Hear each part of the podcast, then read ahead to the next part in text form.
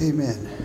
And um, I want to just uh, kind of bring a couple of announcement items up first. We'll give all the announcements at the end of the service like we normally do, but I want to take a minute and just encourage you, ladies in particular, on uh, on this Friday night at 6:30, or is it six?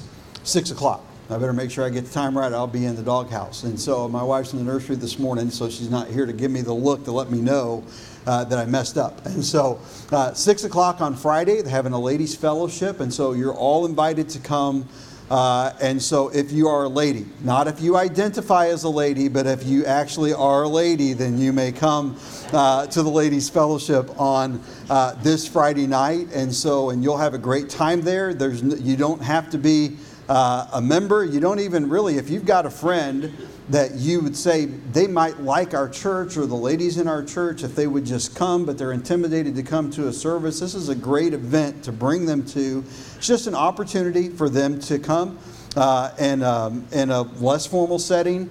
Uh, and and to have a great time together. And so you need to bring finger foods with you. You're going to come and you're going to celebrate. It's just going to be I, I, think kind of our idea, without me saying too much and get myself really in trouble, is that it's we're celebrating everybody's birthdays for the whole year all in one party, and so it's kind of the mindset behind it.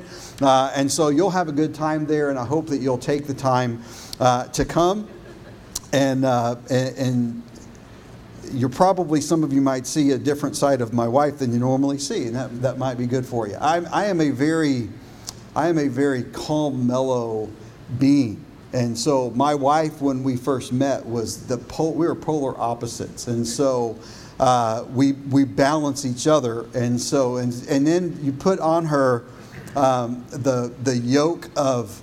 Uh, she doesn't view it this way, and I just don't know how to explain it better. Being a pastor's wife, and by that I mean she feels like she has to be all prim and proper all the time. Uh, in this environment, she can kind of let her hair down a little bit and have a little bit more fun, and uh, and she really is crazy. Uh, and so, uh, you know, it just if you when I met her, she had this this photo album, and on it she she had on there uh, "Mi Vida Loca." That was the title of her photo album, was "My Crazy Life." And so, and she is. Uh, she she can she is the life of the party when she lets herself be, and I hope that you'll come and have a great time. Uh, and if you tell her that I said that, I'll deny it uh, unless unless she's listening, and then I can't lie. Uh, and so, uh, but you'll, no, all kidding aside, you'll have a great time. And I hope that you'll come, especially if you're newer to our church. It's just a wonderful environment to get to know uh, one another, and we to encourage you to do that.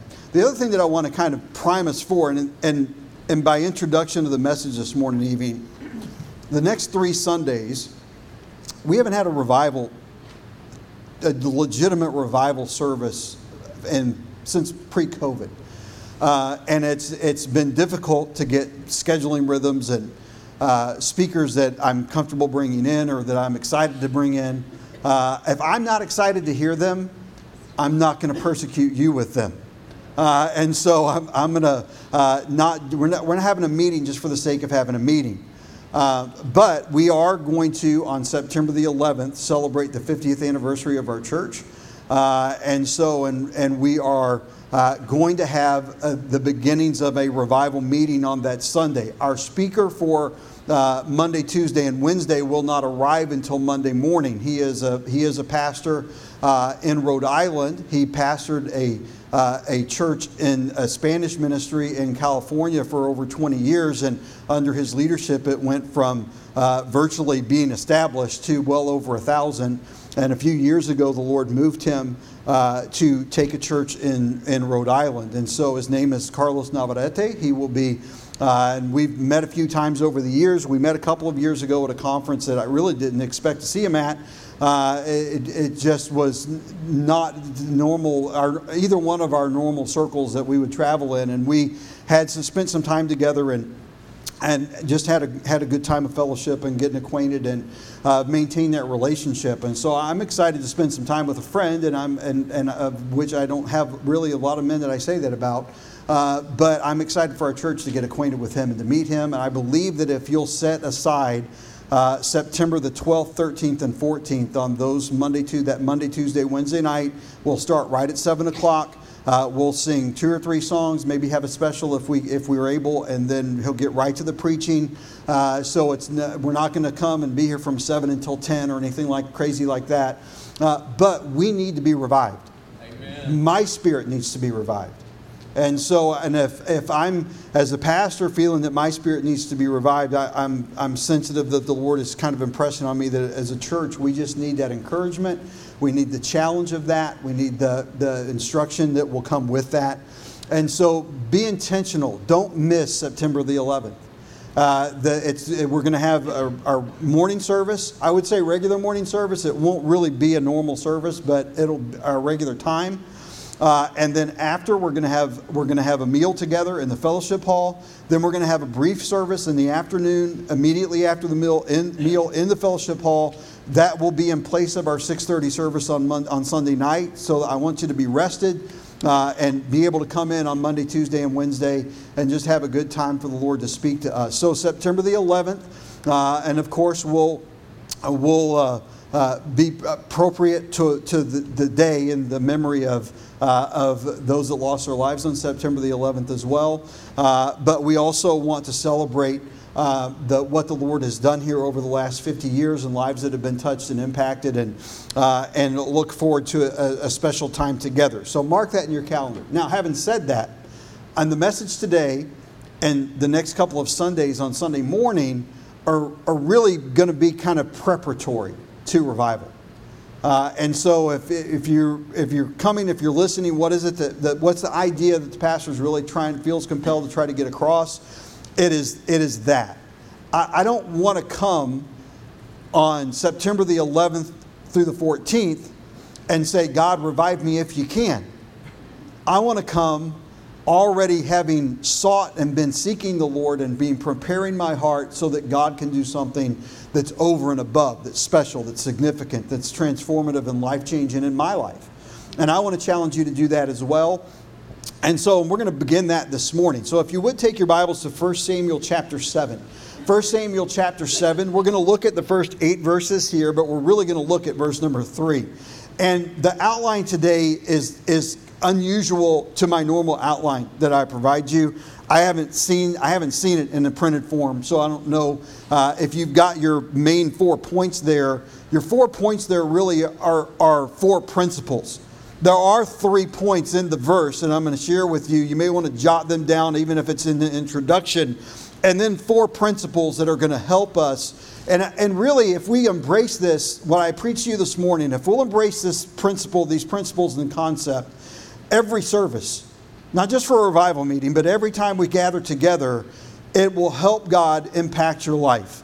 Uh, and so I, I, believe that. I believe the principles are here in the Word, uh, and we're going to look at them this morning. But in 1 Samuel chapter 7 uh, and verses 1 through 8, Israel is in a unique time, uh, and uh, they are coming to the close of a long period of their history of about 400 or so years. Uh, and I'll get into that more in just a moment. But uh, but they are here about to uh, uh, stand up and face uh, the Philistines in battle. Uh, and so, and this is before there is a king in Israel. And the men of Kirjath Jearim came and fetched up the ark of the Lord and brought it unto the house of Abinadab in the hill and sanctified Eleazar, son, his son, to keep the ark of the Lord. And it came to pass, while the ark abode in Kirjath Jearim, that the time was long, for it was 20 years. And all the house of Israel lamented after the Lord. And Samuel spake unto all the house of Israel, saying, If you do return unto the Lord with all your hearts, then put away the strange gods and Ashtaroth from among you, and prepare your hearts unto the Lord, and serve him only, and he will deliver you out of the hand of the Philistines. Then the children of Israel did put away Baalim and Ashtaroth and served the Lord only. And Samuel said, Gather all Israel to Mizpah, and I will pray for you unto the Lord. And they gathered together to Mizpah and drew water and poured it out before the Lord and fasted on that day and said there, We have sinned against the Lord. And Samuel judged the children of Israel in Mizpah. And when the Philistines heard that the children of Israel were gathered together at Mizpah, the lords of the Philistines went up against Israel. And when the children of Israel heard it, they were afraid of the Philistines. And the children of Israel said to Samuel, Cease not to cry unto the Lord our God for us, that he will save us out of the hand of the Philistines. I want to speak this morning on this thought a heart prepared to the Lord. Let's pray. Father, thank you again for our opportunity to gather. Holy Spirit, I pray that you would open our hearts to the word. I pray that you would work freely in our midst. I pray that you would bring conviction of our sin. I pray that you would encourage us to embrace uh, a wholehearted surrender and service to our Savior. May you be honored and glorified, Lord Jesus, this morning. In your name we pray. Amen. So, as we look here, Israel uh, is at this time. Samuel is still really their ruler, and he is the last of the judges. And so, even though we're seven chapters into the book of First Samuel, we're really still in Judges. And so, the time of the judges lasted for a little over 400 years. And so uh, when you look at Israel's history, God came to Abraham, and then, of course, they uh, all the way up through Joseph, and he told Abraham that your, your descendants are going to be taken and, and held in, in enslavement uh, in, a, in Egypt for 400 years. Uh, and so, but when they come out, they're going to come out with great wealth and great, uh, with great might. And so uh, God did that. And so Israel went through that time of the patriarchs, and then uh, Joseph was raised up to keep much people alive. And uh, even though his brothers worked against him, God worked in his life, meant it for good, and uh, and they all used that to bring Israel from the Canaan over to uh, to Egypt. And so now they're there. And if we don't have time to go back in all of this step by step this morning, uh, but as Exodus gets started, it tells us that there rose up a Pharaoh after that that didn't know Joseph. Uh, and because Joseph was held in high esteem, things were good for them there. Uh, they got comfortable there. Uh, they stayed there. Uh, and then a new Pharaoh came up that did not know Joseph and there was afraid because they were multiplying. There were so many people that they would side with an enemy when attacked. And so they enslaved them. And they forced them to build essentially, historically, the pyramids and the treasure cities of Egypt. All of those things were really built by Hebrew slaves. Uh, and so on the backs of God's people. And so they're there and they're enslaved there for 430 years. Whenever they come out, we know that for 40 years they wandered in the wilderness because they lacked the faith to go into the promised land. God did not desire for them to have to wander for 40 years. He desired for them to come out of Egypt with a, with a strong hand, with great wealth, to come to the promised land. It was about a two week journey uh, and to go in and to possess the land. But they lacked the faith to do what God said. They looked at what they could see rather than listening to what God said. And so they were so overwhelmed by what they saw, by life's experience, that they missed what God was telling them and they lacked the faith uh, to go in. That, that is somewhat astounding whenever you consider what they've just witnessed. They've wa- watched all 10 of the plagues take place upon Egypt. They've, they've experienced the Passover. They've watched the Red Sea be separated and they walked across it on dry land. They've experienced the drowning of the power and the might of Egypt in the Red Sea when God closed the water upon them and destroyed their army. And so God judged Egypt for holding his people in slavery for 400 years, uh, but he brought them out with wealth and power. Uh, and then he provided for them along the way. He gave them miraculously, met their needs. Sometimes it was purifying water that was bitter, poisoned, and other times he gave them water from a rock. And and they get across and instead of seeing uh, what god promised and god promising that he would also defeat this enemy which after the defeat of egypt was not really that much that great of a task the, all they could see were the giants. Oh yeah they had the proof of the fruit of the land. They had the proof that it was all that god promised and more but they couldn't get past the people of the land, the inhabitants of the land. And they feared that if they were to go in and to do what God said, that they would be eh, killed in combat and that they would not be able to excel. And, uh, and so God told them, None of you that are of, of age will enter into the promised land. Only Joshua and Caleb, the two that expressed faith, are the only two that would cross the Jordan 40 years later and, and possess what God had promised them. Uh, and so for 40 years they wandered while all of those people died. And the number of funerals that they had a day on average is astounding. Uh, if, if you, it's, it's an estimate because we don't know exactly how large the nation was, but most estimates put it between two and four million people. Uh, and so everyone that was 20 years, 20 years, of age and older died and did not enter into the promised land, uh, save Joshua and Caleb. And so they wandered. Then they come into the promised land and they conquer it. And so you have a long period of time there uh, where they're conquering and where they, they do not completely do what God told them. And so at one point, God says, okay, that's enough. Uh, the ones that you didn't have the faith to finish off, they're going to be a persecution to you. And the Philistines are included amongst those people.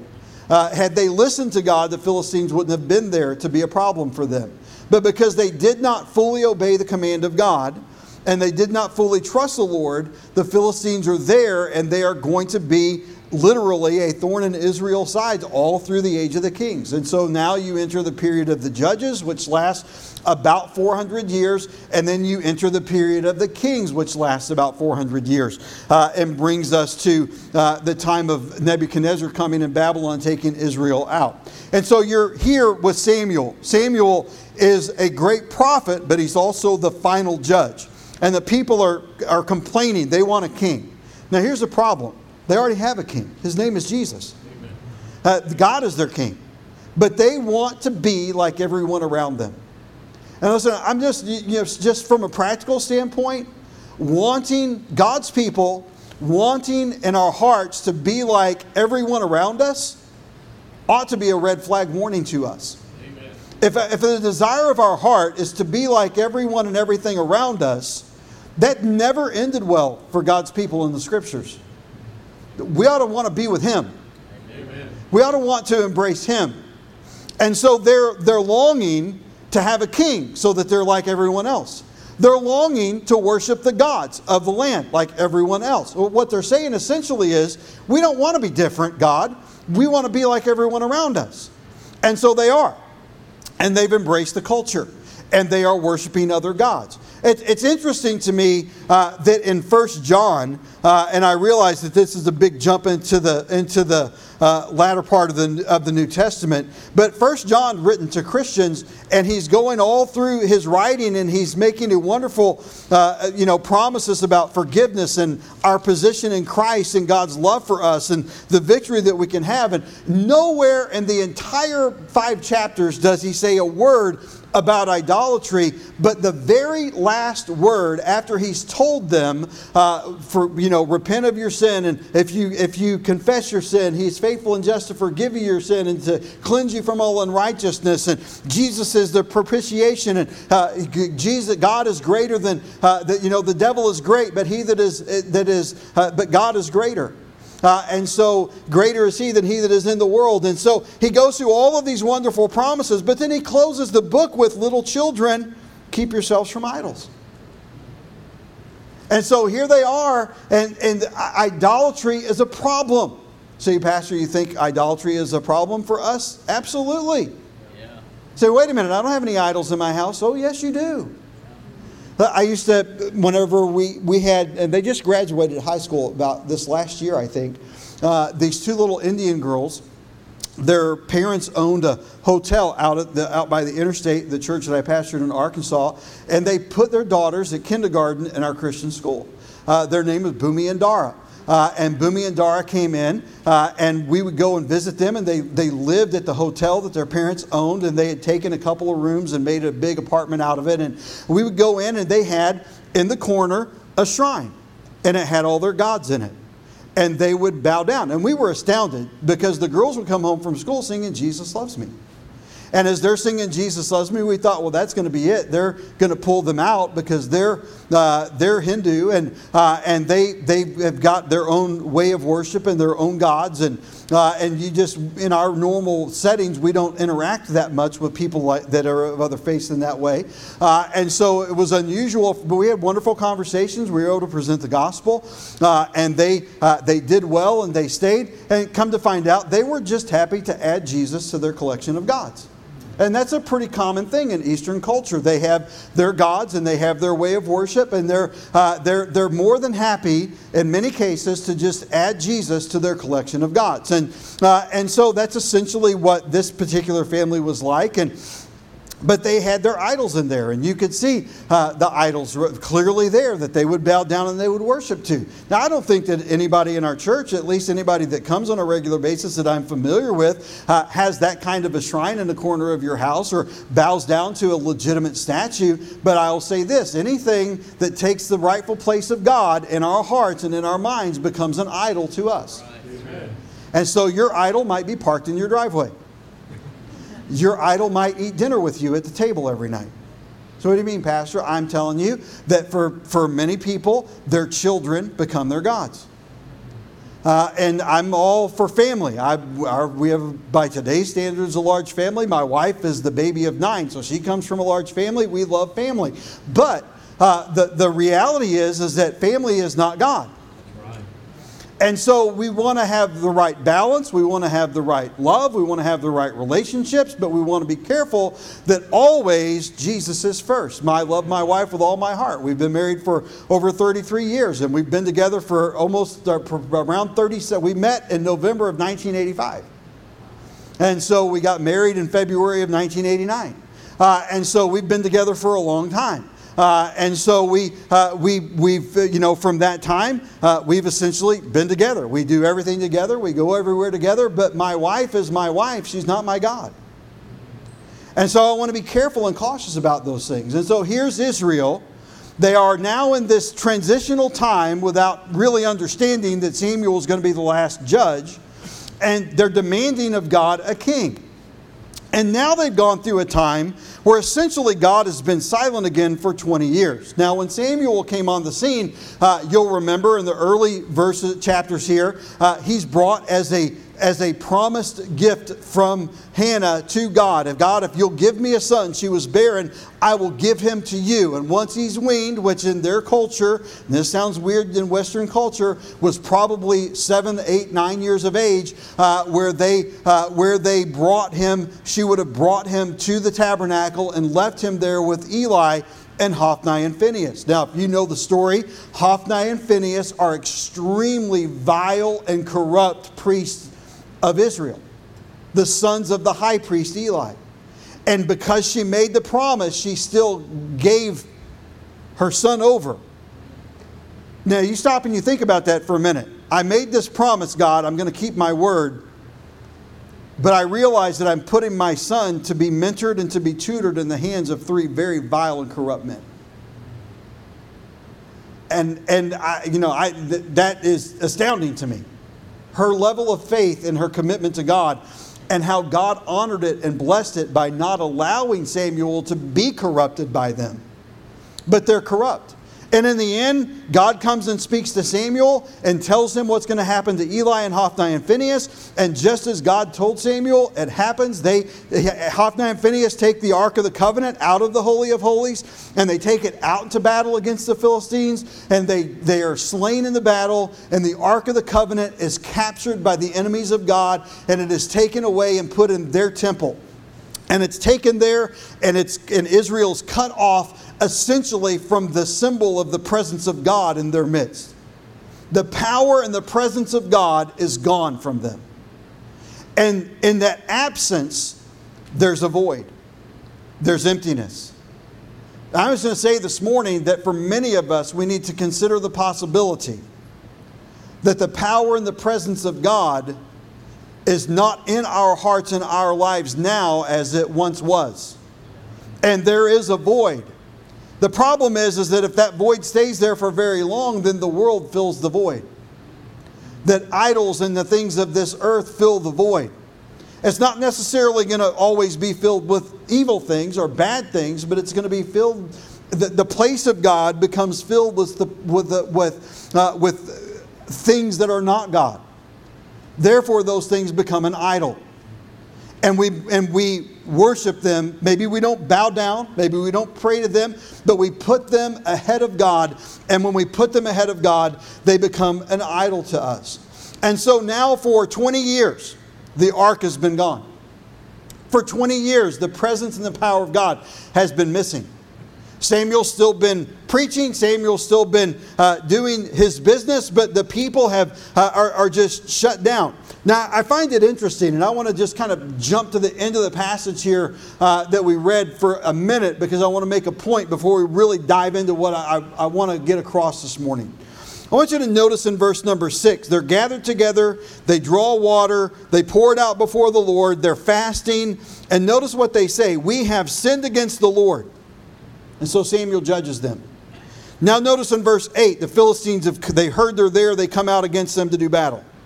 And notice their response to Samuel Cease not to cry unto the Lord our God for us, that he will save us out of the hand of the Philistines. They're not going to God and saying, God, save us out of the hand of the Philistines. They're going to Samuel and they're saying, Samuel, you pray that God will save us from the hand of the Philistines. Listen this morning, you never have to come to your pastor and say, Pastor, pray for me that God will forgive my sin. Just go talk to God and ask Him to forgive your sin. Amen. And so if you need some help understanding that, I'm all, I'm, I'm all here. I'll make time. But you don't need me to get right with God. Just go to God and get right.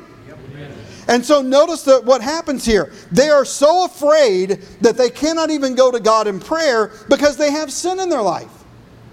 And that's what sin does in our lives. Sin brings fear. Had they been in fellowship with God, they could have done their own praying. Don't let sin invade your life to the point that it robs you from the presence and the power of God. Now, back to verse number three. We'll get into the message now. And Samuel spake unto all the house of Israel, saying, If ye do return unto the Lord with all your hearts, notice this is not a half hearted return. This is not a partial return. This is not a bartered return. This is not, God, I, I want you to be a part of my life. I just don't want my life, I, I just don't want you to take over my life.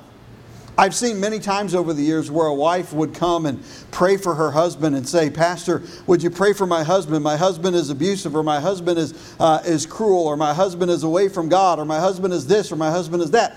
And then God save the soul of that husband, or that husband, uh, God will break them and they'll get right with God and they'll give their heart and they're committed to the Lord. And then uh, all of a sudden the wife is not happy. You would think that her prayers have been answered. She'd be over the moon. Problem is, she wanted them to get right. She just didn't want them to get that right. She wanted them to get saved. She didn't want them to get that saved. She wanted life to be the way she wanted it, but she didn't want God to be first. And so, what I'm saying here is this with all your heart. If we're going to be right, if we're going to have revival, if we're going to have a life that God can speak to us and God can encourage us and God can grow us, it requires that we give God all of our heart, not just a part of it. If ye do return unto the Lord with all your hearts, then put away the strange gods and Ashtaroth from among you, and prepare your hearts unto the Lord and serve him only, and he will deliver you out of the hand of the Philistines. Now, in your outline this morning, you probably got a space for four points there. Those four points really are four principles. If you want a legitimate three point outline from this verse, uh, that, that it's, just a, it's just a strange structure because of what I'm trying to communicate this morning. Here are your three primary points, really. Number one, put away your idols. Now, if that's not there, write that down in your in your in your introductory position or mark blanks there, because really the four points of the message you're not going to understand them if you don't have these three things. Put away your idols. Number two, prepare your hearts. Notice again what he says here. If you do return unto the Lord with all your hearts, then put away the strange gods and Ashtaroths, and prepare your hearts. Put away your idols, prepare your hearts and then serve Him only. Serve God alone. Here's the key to the Christian life Here is the key to God's power. Here is the key to God's blessing. Put away your idols, prepare your hearts, and serve God alone. In essence, that's the message this morning. Now, I'm going to give you some principles that I think that if we'll adopt with that in mind, will help us to get far more out of every service than we would typically get if we would do it. If we're going to get God's very best from every service, we must come prepared. You have every right to expect that whoever's preaching, whether it be me or Brother Trevon or a guest speaker or one of the men in the church, that when we step into this pulpit and open the Word of God, that we stand here prepared. We're not winging it. We're not just uh, we're not just okay. I'm gonna uh, wherever the Bible opens and I'm gonna preach from there today. That we've prayed, that we've sought God's leadership, that we've done our due diligence, that we've studied it out, that to our best ability we are we are we are uh, true to the context of what's being what's being given uh, and we're not trying to twist and manipulate uh, it to say something that we want it to say. It's just this thus saith the lord. We have a right to expect that. May i submit to you this morning that as a pastor i feel as if i have the right to expect the same from you. That you come prepared. That you come not with a heart that needs to be right with God, but a heart that's already right with God. That you come with a hunger for God's Word. That you come with an expectation to hear from Him. And we'll get into these things as we move along. But it's just as important for the church member to come to the service prepared as it is for the pastor to come to the service prepared. Why? Because there's too much going on out there that distracts us from being and, and getting what God has for us. Now, with that in mind, I'm going to just share four thoughts with you, really. No subpoints today, no uh, a lot of jumping to different passages today, just, just four minds. I just want to share my heart with the church as we seek and prepare for revival, a revival meeting. Listen, just because we have a revival meeting on the calendar in three weeks doesn't mean that revival is going to take place. I can't schedule revival. I can schedule an opportunity I can schedule some extra services. I can schedule a guest speaker, but revival will come when God's people have a hunger for God and His Word and a desire for God's presence and will cry out to God and seek His face until He decides to arrive. I can't schedule that. I can't schedule it in my own personal life. I can't schedule it in your life. I can't schedule it for the church. We're either hungry enough to provoke God to show up or we're not. We either have enough, a great enough desire to seek Him out or we don't. So, what do I do, Pastor? Well, four thoughts here. First, he says, put away your idols. And in relation to that, I would say this come with an open mind. I, I should come as a, as a congregant, as a hearer, as a layperson in the church I should come to every service with an, with an open mind. So, Pastor, but I know what I believe and I know this and I know that. I understand. But what I'm talking about here is that I come honestly to hear and to consider what's preached.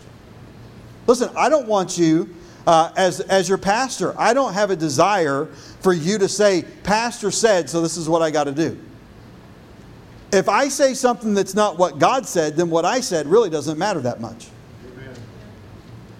And so, whenever we uh, when we come to the word of god and we come to this place to worship god together uh, if we're gonna come and, and, the text is announced and i open the text and i say okay uh, oh pastor I've, i know that text. I've heard i've heard sermons preached from that text a thousand times there's not anything that I can think of that you could possibly say that I haven't already heard or haven't already taught or haven't already considered. So I'm just going to zone out. I'm going to take out my phone and play uh, play bubble pop or, or whatever it is that some of you play while I'm preaching. Uh, and don't think that I don't notice just because I don't say anything or, or try to embarrass anybody. Uh, and so, you pastor people do that here. Just look at the, the down the row and the people in front of you. Uh, and, and maybe you let them know on their way out hey, it'd be less distracting to me if you would pay attention to what the pastor's trying to preach instead of playing games on your phone. That's good preaching. it is good preaching. And It'll help eliminate some distractions too. It might even help revival to break out once in a while. Oh, but come with an open heart. Come willing to hear. Listen, I'm not, I'm not that brilliant. I'm not Einstein. I don't have everything all figured out. But I know this that what I give you is what God gave me. But, Pastor, I've heard it before. Well, maybe God feels like you need to be reminded. I know I needed to be reminded when I was studying it. I know sometimes I, am amazed that I, I, pick up a passage that I've literally have memorized and, uh, and, and I, God shows me something I've never seen before. That's just the way the Spirit of God works. I wasn't ready for it before. Maybe I didn't need that particular thing in my life in that moment, but God knows. And so, what I'm saying is put away your idols, put away distractions, put away those things which occupy the place of God. In other words, come with an open mind. Come honestly hearing and considering what God gives. So, Pastor, but if you give something that's just your opinion, just hear it and consider it. If I'm, will, if I'm not willing to hear and consider, why even waste my time to come? Now, don't get me wrong, I'm glad that you're here. It's a lot easier to preach to a room that's somewhat filled than it is to an empty one. And with COVID, I've now have, I can now say that I've done the empty room thing. Now, for quite a while, it was just me preaching to Brother Trevon and Miss Ruby up there. And then whenever I get going, they sit down in a chair and I can't see but the top of their heads anyway. If it starts bouncing a little bit, I kind of worry what they're doing up there. I don't know if they're watching what they're watching or what they're playing or what they're. But I'm saying this morning is this come with an open mind. If I come with a, to a conversation, if I come and, and say I'm going to come in, in good faith and, and hear what's presented, but my mind is already made up before I even hear the argument just because I think that I already know what the argument is, can I really say that I've come with an open heart and mind?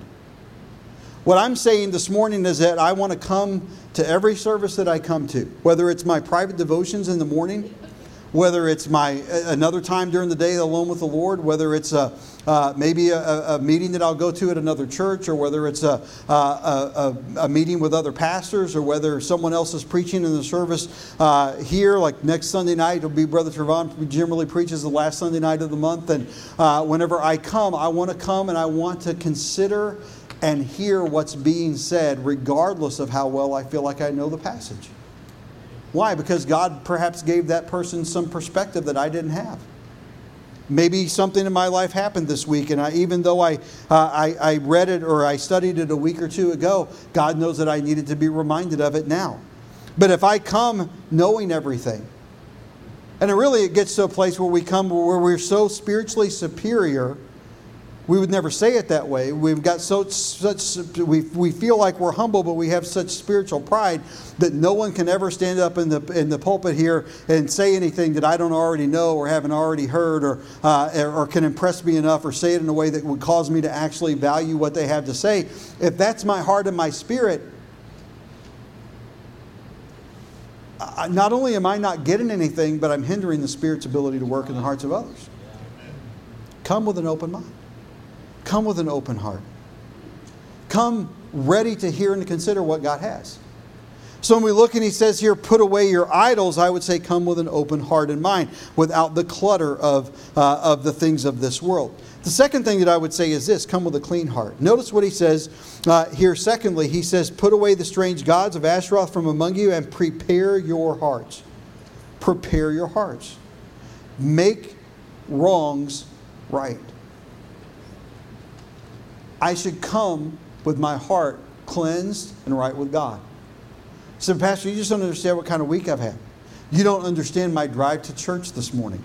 Thursday, we typically take Thursdays off, and so Thursday we haven't been we haven't been to uh, down to the Gulf Coast in a couple of maybe we went once early last summer, but it's, it's been well over a year since we've been down there, and so there's generally quite a bit of activity in our house most of the time, and so it's not bad activity, it's just activity. So it's, it's a, we're getting old and we like some quiet. and so we decided this week, well, we're going to, even though the rain's supposed to be coming in Thursday night, we're going to drive down, uh, down and, and we go all the way to the end of Galveston to the next island down, and we've got a spot there. I think the closest people to us were about a quarter of a mile. And you drive right on the beach for as long as you want to go. And, uh, and so we're there. Uh, and so I'm looking at the water, and it's, it's like a really dark brown. So I'm thinking, I I could have I could have just taken a mud bath in the backyard. Uh, and so, but we set our chairs just kind of in the water, and uh, and we're just you know it's, it's it's hot, but that's okay. We understood that that's way it was going to be. So we took an hour and a half, and we drove down there, and then we're just kind of in there relaxing. Uh, I just love the the smell and the the sound of the waves. It just and it's a calm day, but uh, it's it's therapeutic for me. It's relaxing. And so, you know, my wife, as long as she keeps her eyes closed, it reminds her of home.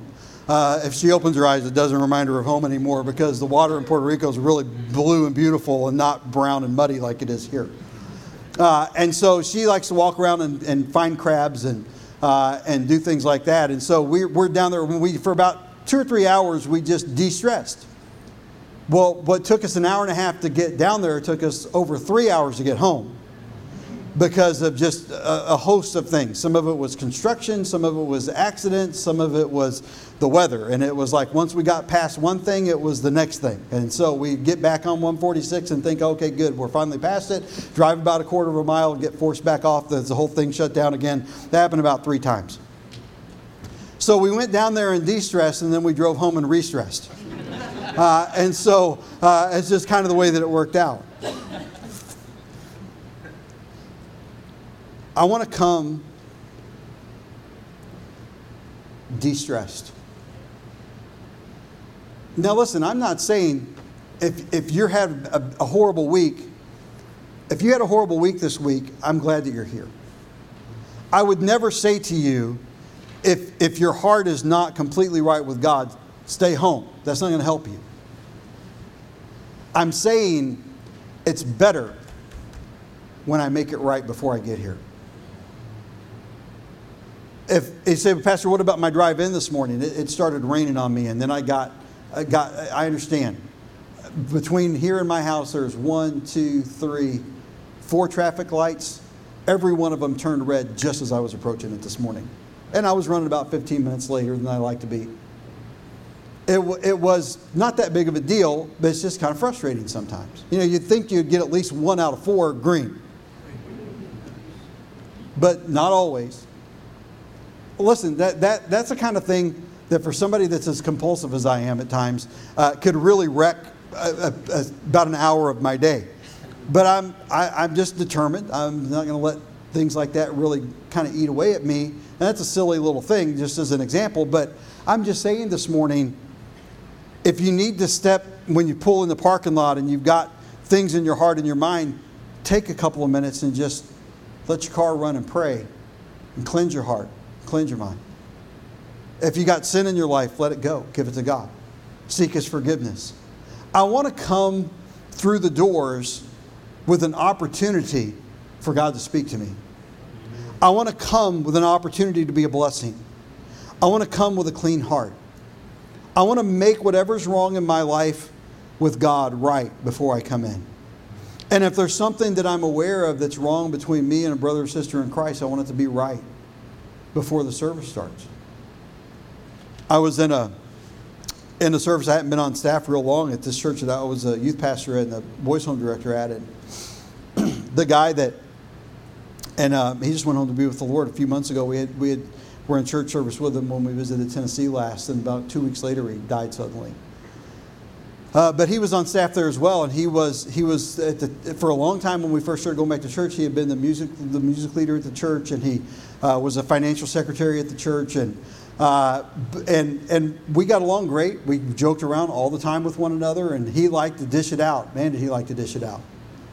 And that's okay. I could take it, and so and I dish it back, and and we teased. But we're in the service one time, and he made some kind of snide remark at me in like a testimony time or something, and so I responded in kind and said something about his his uh, hearing aids, like he didn't hear right or something. Well, he was highly offended. I didn't know it, so the pastor he came down, we shook hands at one point in the service and said, I think you really offended brother so and so. And I said, Well, where'd he go? And, I, and he said, He went over that way. So I went to him right away and apologized Uh, because I didn't want that to be a hindrance to the service. My point is this if I have something in my heart that I know is not right, I want to make it right so that I don't hinder the working of God in the service. So that I don't hinder the working of God not only in my life, but in someone else's life. And so I believe as a body of Christ, we, we owe that to one another. That we owe it to one another that we come together in a unity of spirit. Study sometimes the importance and the emphasis that God put on his early church of unity. We don't have to agree about everything, but we do have to be unified. In other words, sometimes we have to look at some things maybe that are petty that we don't agree in and not let them be big deals. And just rally around, well, what's the position of the local assembly that God's put us in? And we're going to, we're going to align with that publicly for the sake of unity. I, I want to make those things right. Why? I don't want to be a hindrance. I want to come with a clean heart. I want to come with a heart that's cleansed of sin. So I want to come with an open mind. I want to come with a clean heart. Not only in preparation of the heart, I want to come with a desire for truth. Do I come, did I come this morning desiring the truth of God's word? So, Pastor, I don't like what you had to say. Question Was it the truth of God's word? Then maybe you needed to be offended by it. Yeah, that's good. Listen, truth is offensive. Yeah. The word of God is offensive. If I've embraced the world and the culture and its philosophy, and I am introduced to the character and the person and the essence of who and what God is, I'm going to be offended. And why would I turn from what I was and embrace what I'm not if I wasn't offended?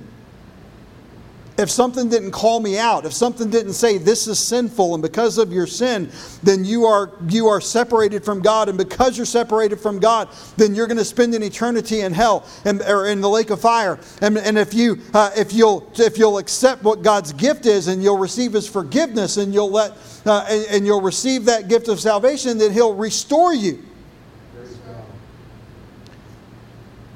Listen, I have to be offended to embrace who what, and what God is. Sometimes people will come in and they'll they'll hear a sermon preached and they, they're all offended because of the truth that's given and they'll uh, and they'll go away and they'll never come back. And that's heartbreaking. It's devastating. But it's what the word of god does. Now i'm not saying that as an excuse to, for someone to stand in the pulpit and have a horrible disposition but if the Word of God is preached, it's going to be offensive at times. Sometimes it'll lift us up, sometimes it'll crush us down. Sometimes it'll put a smile on our face, sometimes it'll put a tear in our eye. Sometimes it'll make me feel like I've got the world conquered. And sometimes it'll make me feel like I'm the biggest failure in the world. But it's God confronting issues in my life and growing me. If I'm not willing to allow the Word of God to confront issues in my life, I'm never going to grow. On the other hand, uh, I know of places where they kind of use as an excuse to just get on the platform and be a big jerk to everybody and say, you just can't handle it. And that's not of God. That's not pleasing to the Lord. That doesn't glorify God. I had it taught to me in college, and some of you that know where I go to college would be surprised that they would teach this, but it was taught if your position is offensive, that's okay. But if your disposition is offensive, it's not. So we want to preach the truth in love. We want to preach the truth in the Spirit of Christ. We want to preach even the hard things uh, in a manner that says, yes, th- these things are sinful to us, but His love for us can reconcile that sin. I want to come with a clean heart. Not only that, a desire for truth. Do I desire truth? Did I come this morning desiring truth, even if the truth was difficult to hear? If I grow to the place where I'm willing to do that, then God can do something special in my life. Not only when we talk about the preparation of the heart, come with an expectation of conviction. And I would go a step farther than that. I would say, not only do I want to come to church expecting that God's going to convict me, I want to come to church desiring for God to convict me. because I really want to know who and what He is, if I want to know what He values, if I want to know what's going to help my life grow and help me to be what God wants me to be, then I have to understand that if the Holy Spirit doesn't convict my heart, so, Pastor, what is that? Well, to, to, the, to the person that doesn't understand the biblical concept of it, just, just think about your conscience for a minute. It's sort of like your conscience, except it's beyond that. It's the Spirit of God confirming in your heart what's preached and what's taught when you hear things preached and taught, and even if it's grinding against you, and even if it's rubbing you the wrong way, and even if you're uncomfortable, but there's something in your heart and your spirit that's saying, This is true and this is right, and you need to respond to this. That's the Holy Spirit of God. It's communing with your spirit and bringing conviction upon your soul. So, Pastor, you're just up there trying to guilt trip everybody. Perhaps you feel guilty because you're convicted. Now, I get it. I, I, know that people can get in the pulpit and they can be abusive and they can lay a guilt trip and try to manipulate people through guilt to do things. I'm not advocating that. I'm not condoning that. I don't think that pleases the Lord. But the fact of the matter is, is that if I have sin in my life and the Spirit of God brings conviction upon me, I will feel, feel guilty. Praise God. And that guilt should drive me to my knees to confess my sin, that God, my relationship with God might be restored, and that His presence and power might be returned. Amen. Come with a desire for truth and come with an expectation of conviction. And then, fourthly, I would say this come with a determination to do. Come with a determination to do. And be hearers of the word and not doers only. It doesn't matter how much I've learned, it doesn't matter how much I uh, grasp mentally and emotionally. If I don't do anything with it, it has not done me or anyone else any good. Be a doer. Notice again in verse 3 prepare your hearts unto the Lord and serve Him only. Are you serving God this morning? So, Pastor, I came to church. You came to church and you worship, but are you serving? So, what do you mean serving? Well, did you work as a greeter? Did you, did, did you work to train someone to disciple someone? Did you help in a Sunday school class? Did you teach a child? Did you go and visit someone that's infirmed? Did you, did you work in the nursery? Did you seek out an avenue of service to say, God, I love you not only with words, but by my actions?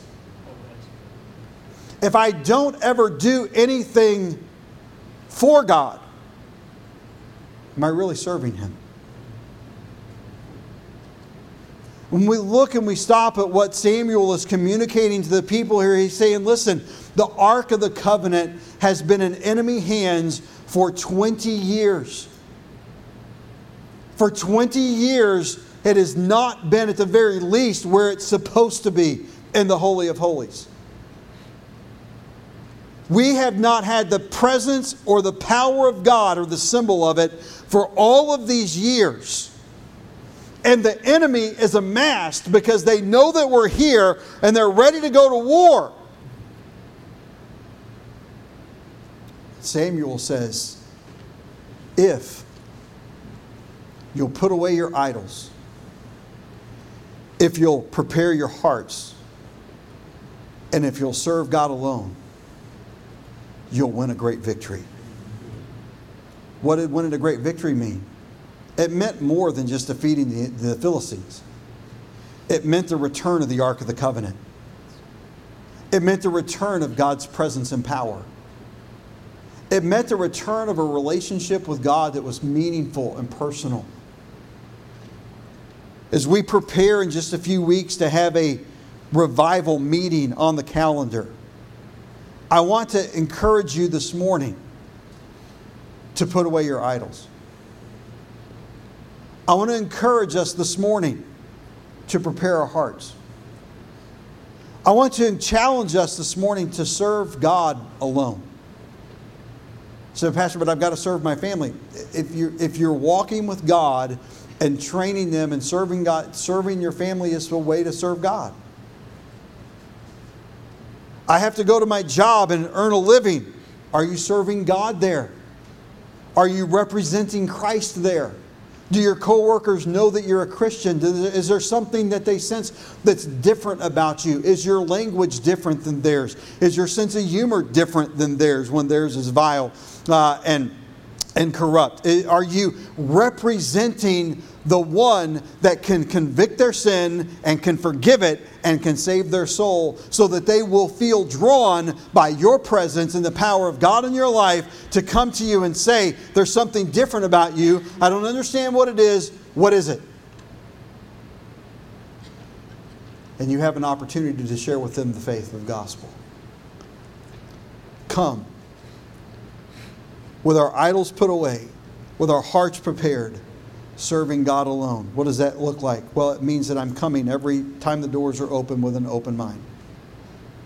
It means that I'm coming with a clean heart, prepared. It means I have a desire. I come with a desire for truth. It means I come with an expectation of the Spirit of God to convict me in my life where it needs conviction.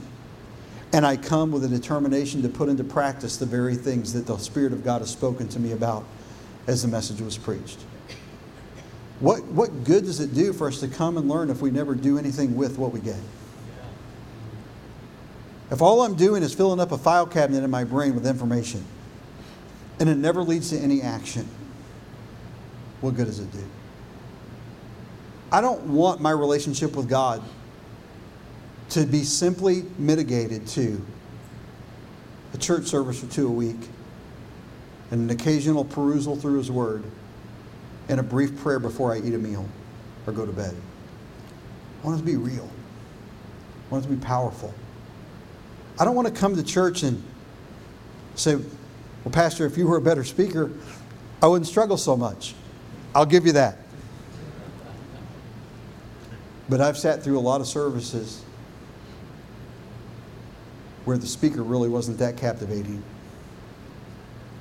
and had God get all over me because it didn't have anything to do with the man's ability. It had to do with my hunger. I'm a very, very picky eater, to my wife's great dismay. And she says, Do you want some fruit?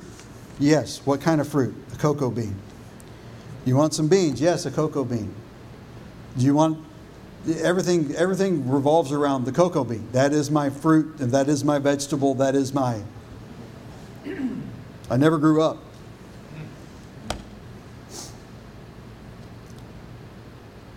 But if I get hungry enough, the other day she made me a salad before the meal, and it was about the third one of the week, and I was struggling to get it down. The first one was great. The second one was okay. The third one was a struggle. See, the first one I hadn't had one in a while, so it, and I was really hungry. It was good. By the time I got to the third one in about four or five days, I was just like, if God wanted me to eat this much green, He'd have gave me a twitchy nose and long ears. if I'm not hungry for God's word, I'm never going to get much out of a church service. But if I'm hungry, doesn't matter how good or how lacking the preaching is. The Spirit of God will feed me because I came with a prepared heart, with an expectant heart, with an open heart, ready to act upon and do what God spoke to me about. And if we'll do that, not only will it change our church going experience in life, but it will open the door for God to bring revival.